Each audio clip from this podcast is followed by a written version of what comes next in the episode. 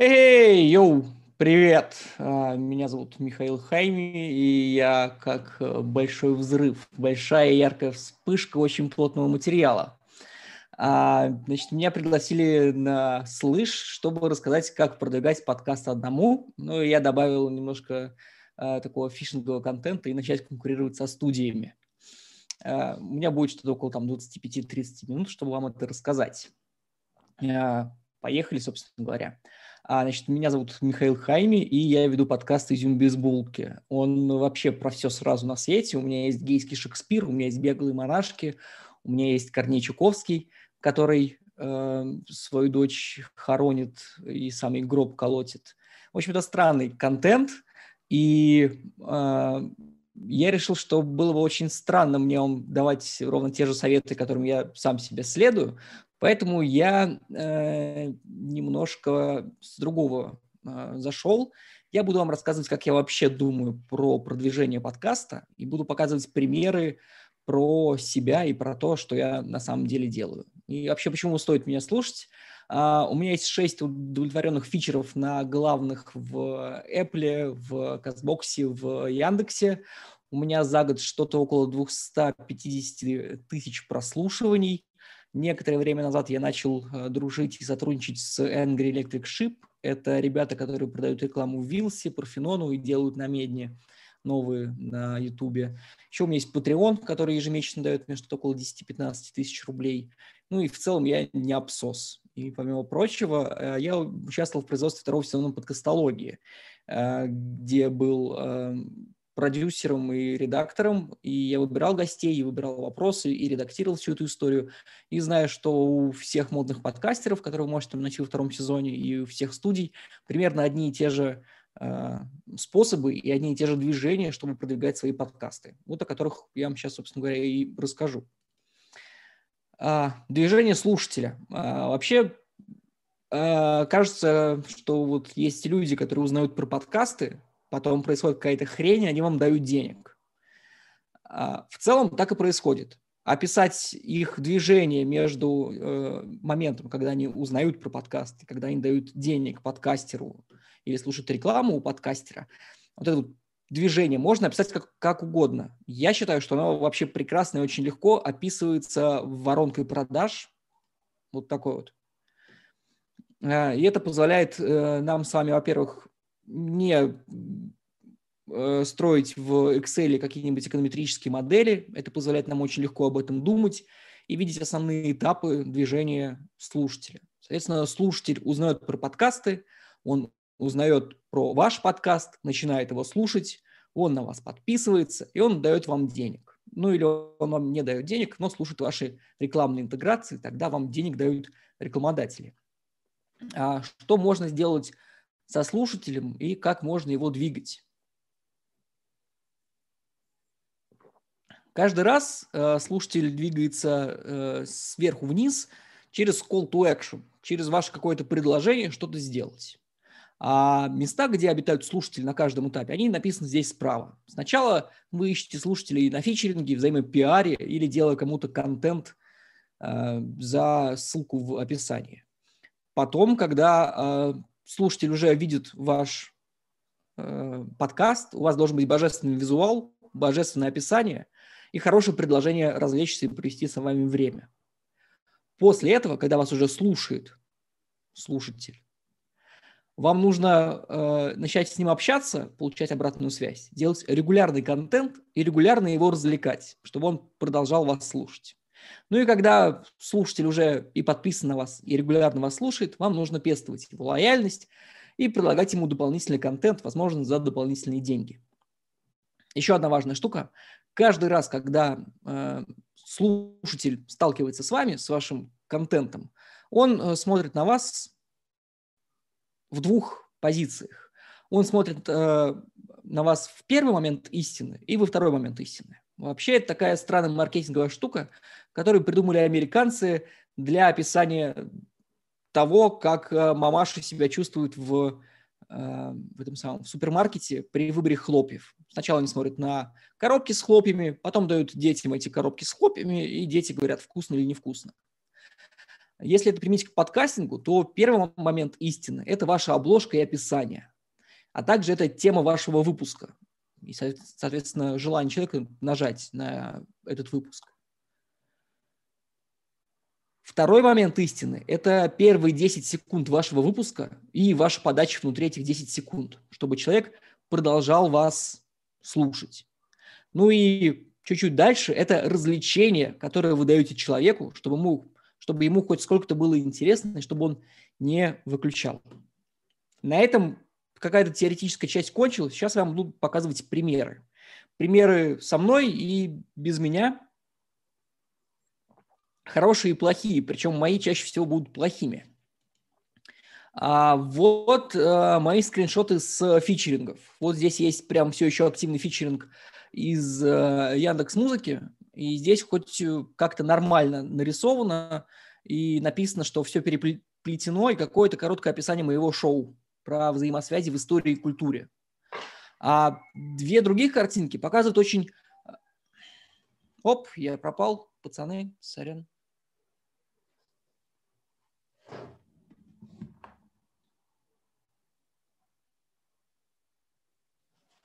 Оу, да, короче, сорян, я превратился в кота и должен через какое-то время вернуться.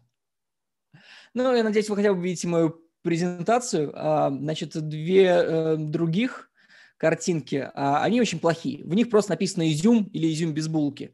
И это не значит примерно ничего. И люди не кликают в такие картинки или кликают в них плохо. В них непонятно, о чем будет шоу.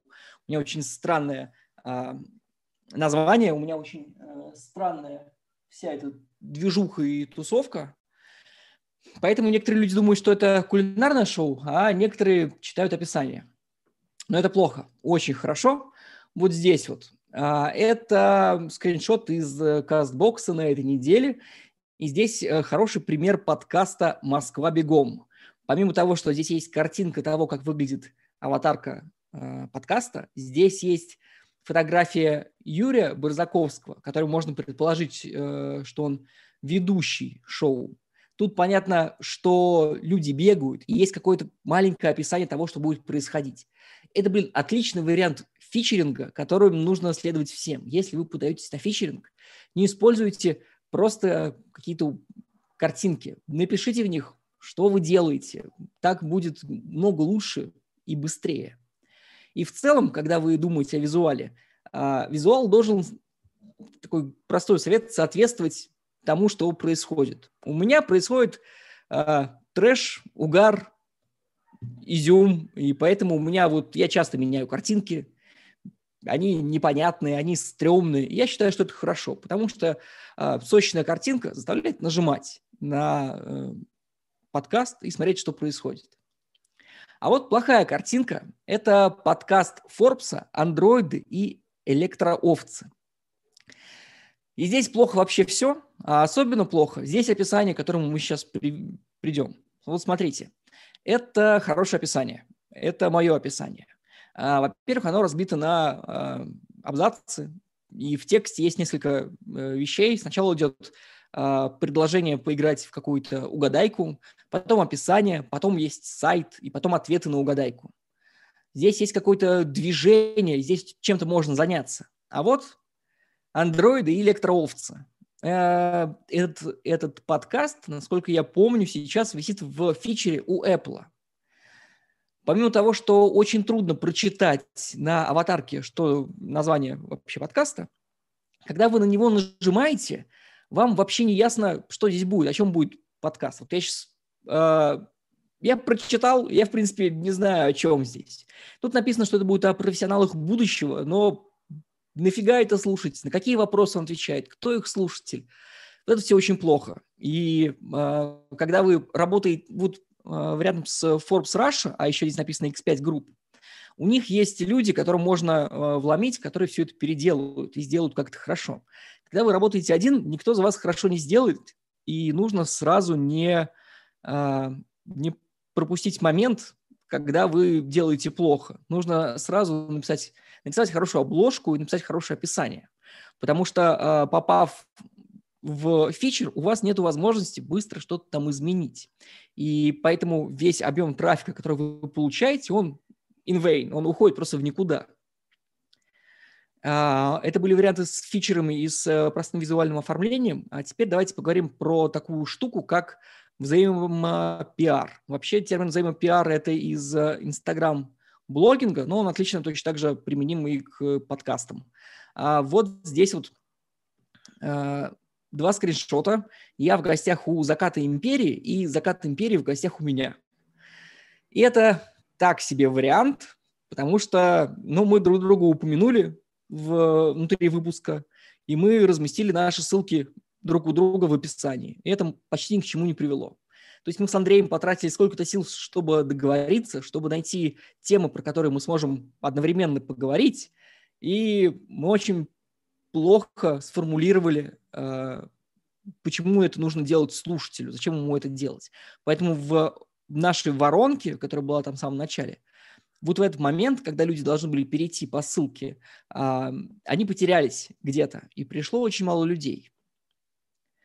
А, посмотрите, еще есть э, вариант а, контента для других. Это очень похоже на взаимопиар, но только вы приходите в какой-то подкаст. То есть э, я пришел в гости к подкасту «Короче, история», в 32 выпуск, и весь выпуск я рассказывал про Иосифа Бродского э, я закрыл следующую боль Максима. Ему нужно создавать контент. Он подкастер. Создавать контент очень трудно. Я пришел к Максиму и сказал, Максим, я тебе целый выпуск сделаю, за это ты пустишь меня к своей аудитории и дашь мне с ними поговорить. Он согласился, пустил меня к аудитории, я с ними поговорил. Я несколько раз внутри выпуска говорил о том, что нужно пойти меня послушать, но, как вы видите в описании, здесь нету моей ссылки. И это очень плохой э, пример, плохой результат. Но э, Apple подкасты узнали меня, узнали из описания, знают, что у меня есть подкаст, они сделали маленькую ссылочку. На меня можно было бы перейти и послушать. Uh, у меня есть еще один пример контента для других, но там чуть-чуть получше. А, здесь Максим Кац и Алексей Навальный. А, и это выпуск Максима Каца про Николая II, последнего царя России. Выпуск посмотрели уже 716 тысяч человек. Этот выпуск помог Максиму сделать Андрей Аксенов из подкаста «Закат империи». Андрей часто рассказывает эту историю, не думаю, что я прям что-то такое страшное здесь раскрою. Андрей видел ролик Максима Каца про э, его период империи, про его период, э, период истории, которым он занимается, написал Максиму. Максим, у тебя плохой факт-чек, я тебя сделаю лучше. Я тебе сделаю сценарий, дам тебе контент. Максим согласился. Э, взамен за это Андрей получил упоминание внутри выпуска на 716 тысяч человек и действующую ссылку в описании. Просто отличная э, success story. А, это все в верхней части воронки, как получить трафик. Допустим, у вас уже получился трафик. Э, вы попали в фичер, вы сходили кому-то в гости, вы сделали для кого-то контент, и к вам пришло несколько тысяч человек в течение двух недель. Что с ними делать?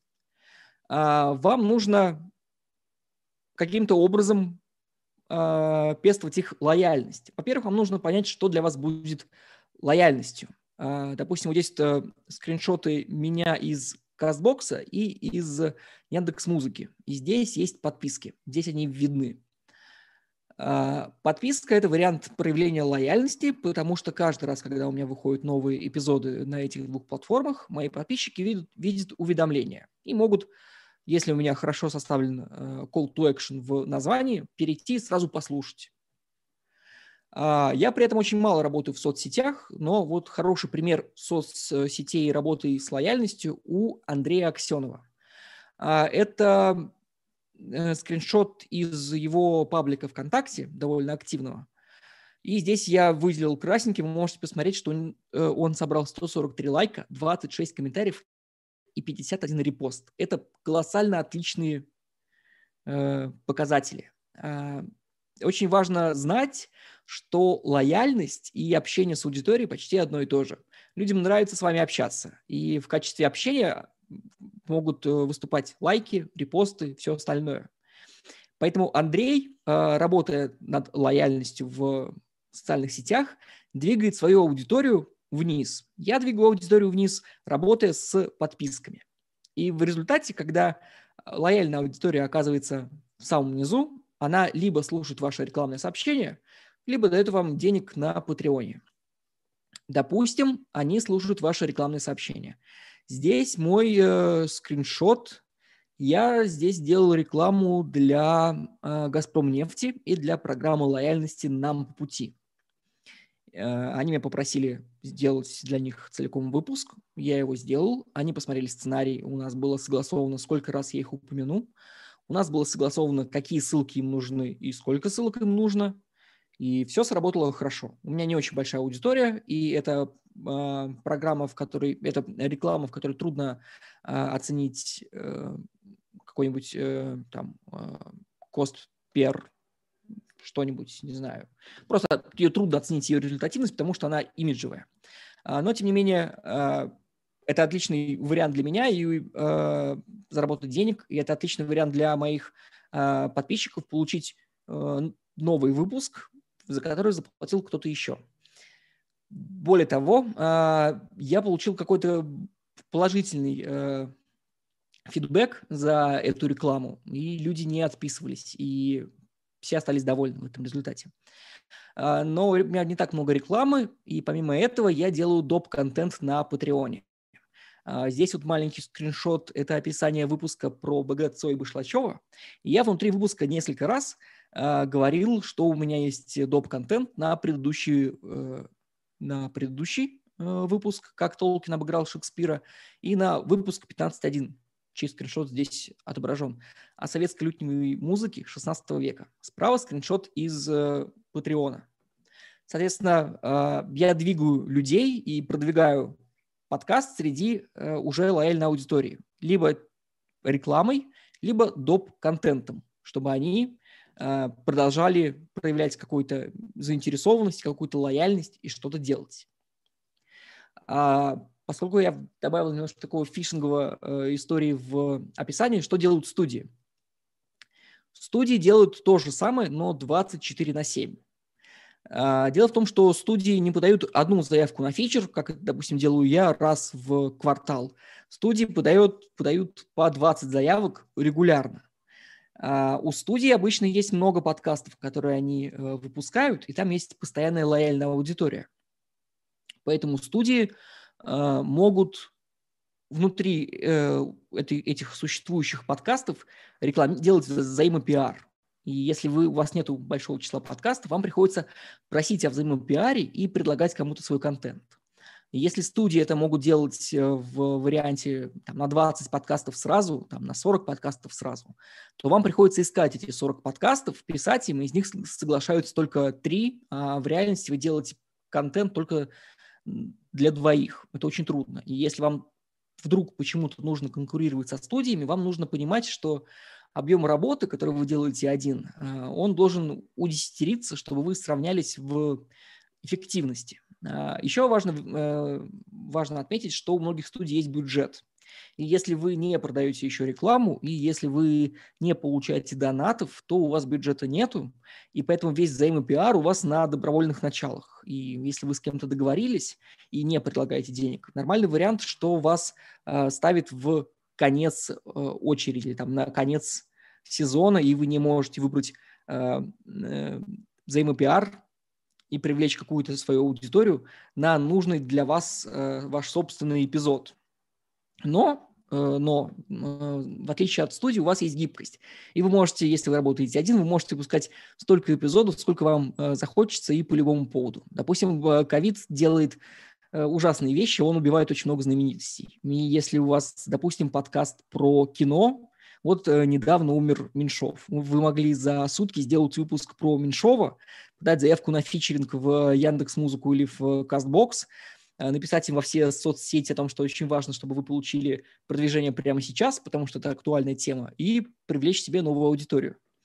Э, мне кажется, что когда вы один и вы отбитый напрочь, то вы можете так делать, э, в отличие от э, студий, которые так делать не могут. Ну и в результате, что вам делать-то? А, вам нужно обложиться воронками продаж просто э, по горло. Вам нужно постоянно привлекать новую аудиторию, развлекать новую аудиторию, пофлиртовать с новой аудиторией, получать лояльность или их деньги и снова идти за новой аудиторией. И вам нужно думать, э, мне кажется, об этом так, что раз в месяц, раз в два месяца вам нужно э, выйти на новую аудиторию в 2-3 тысячи человек. Ну, или там в 10-20 тысяч человек. Из них вам нужно, вам всем им нужно показать свой подкаст. Из них 2000 человек на него нажмут. 800 человек из них прослушают первый эпизод, 400 из них подпишутся. Из 400 трое занесут вам денег, и все 400 будут слушать ваши рекламные сообщения. Ну и повторять эту э, схему, пока вам не надоест, собственно. А, на этом все. Э, слушайте «Изюм без булки». Заходите ко мне в Телеграм, если вы из подкаста для Forbes, и я вам покажу, как нужно переписать это ужасное, э, ужасный текст в вашем описании. И здесь картинка песни Daft Punk «Harder, Better, Faster, Stronger», чтобы вы, собственно говоря, э, делали э, больше и веселее, и чаще, чтобы все было хорошо. Вот так. Все. А, все, я понял. Да, у меня тут осталось какое-то время, я был э, быстр. Давайте я отвечу на какие-нибудь вопросы, если, э, если вы хотите, если у вас есть какие-то вопросики.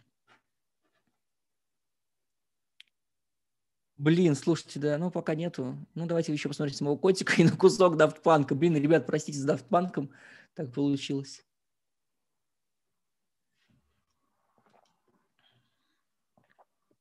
Давай. А, тебя не слушают. Э, отлично.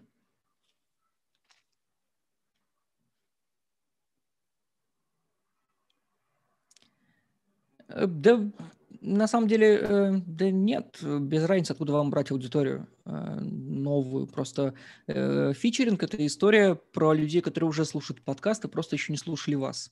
И вам легко их конвертировать, потому что они уже слушают подкасты. Если вы идете к Максиму Кацу, условному или кому-то еще, и эти люди не слушают подкасты, то вам нужно сначала э, объяснить им, что нужно слушать подкасты, а потом, что нужно слушать вас. Поэтому с фичерингом это сделать проще всего.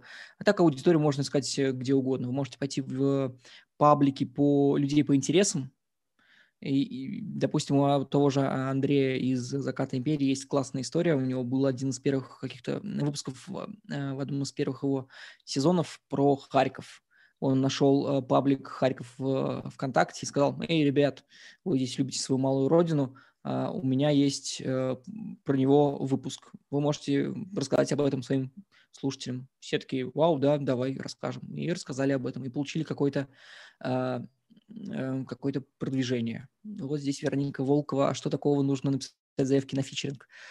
В заявке на фичеринг нужно написать Э, в нем нужно написать, зачем, почему вы людям понравитесь. Ну, то есть, если э, вот вариант с Forbes, я не знаю, как они получили фи фичеринг. Наверное, они написали, что они Forbes и X5 Retail Group, и у них есть э, какие-то маркетинговые э, бюджеты на продвижение. А, в целом, э, любой площадке интересно вас продвигать только если а, люди с площадки не уйдут, а останутся, только если у вас хороший контент. Поэтому вам нужно написать в заявке, что у вас хороший контент, вы понравитесь людям, и у вас есть возможность себя продвигать где-то параллельно еще. Вы можете устроить э, продвижение дополнительно в каких-то группах по интересам, вы можете дополнительно сходить кому-то в гости, и вы можете дополнительно, а, не знаю, в Инстаграме э, запустить рекламу в сторис. Э, и тогда площадка будет знать, что помимо того, что вы э, серьезно настроены, что э, придет какая-то от вас аудитория и останется внутри этой площадки. Потому что это их главный интерес, чтобы больше людей там сидело. Да? Да. Спасибо большое. Спасибо, что посмотрели на, на моего электронного кота. Простите, что я исчез. Всех целую. Слушайте «Изюм без булки». Пока.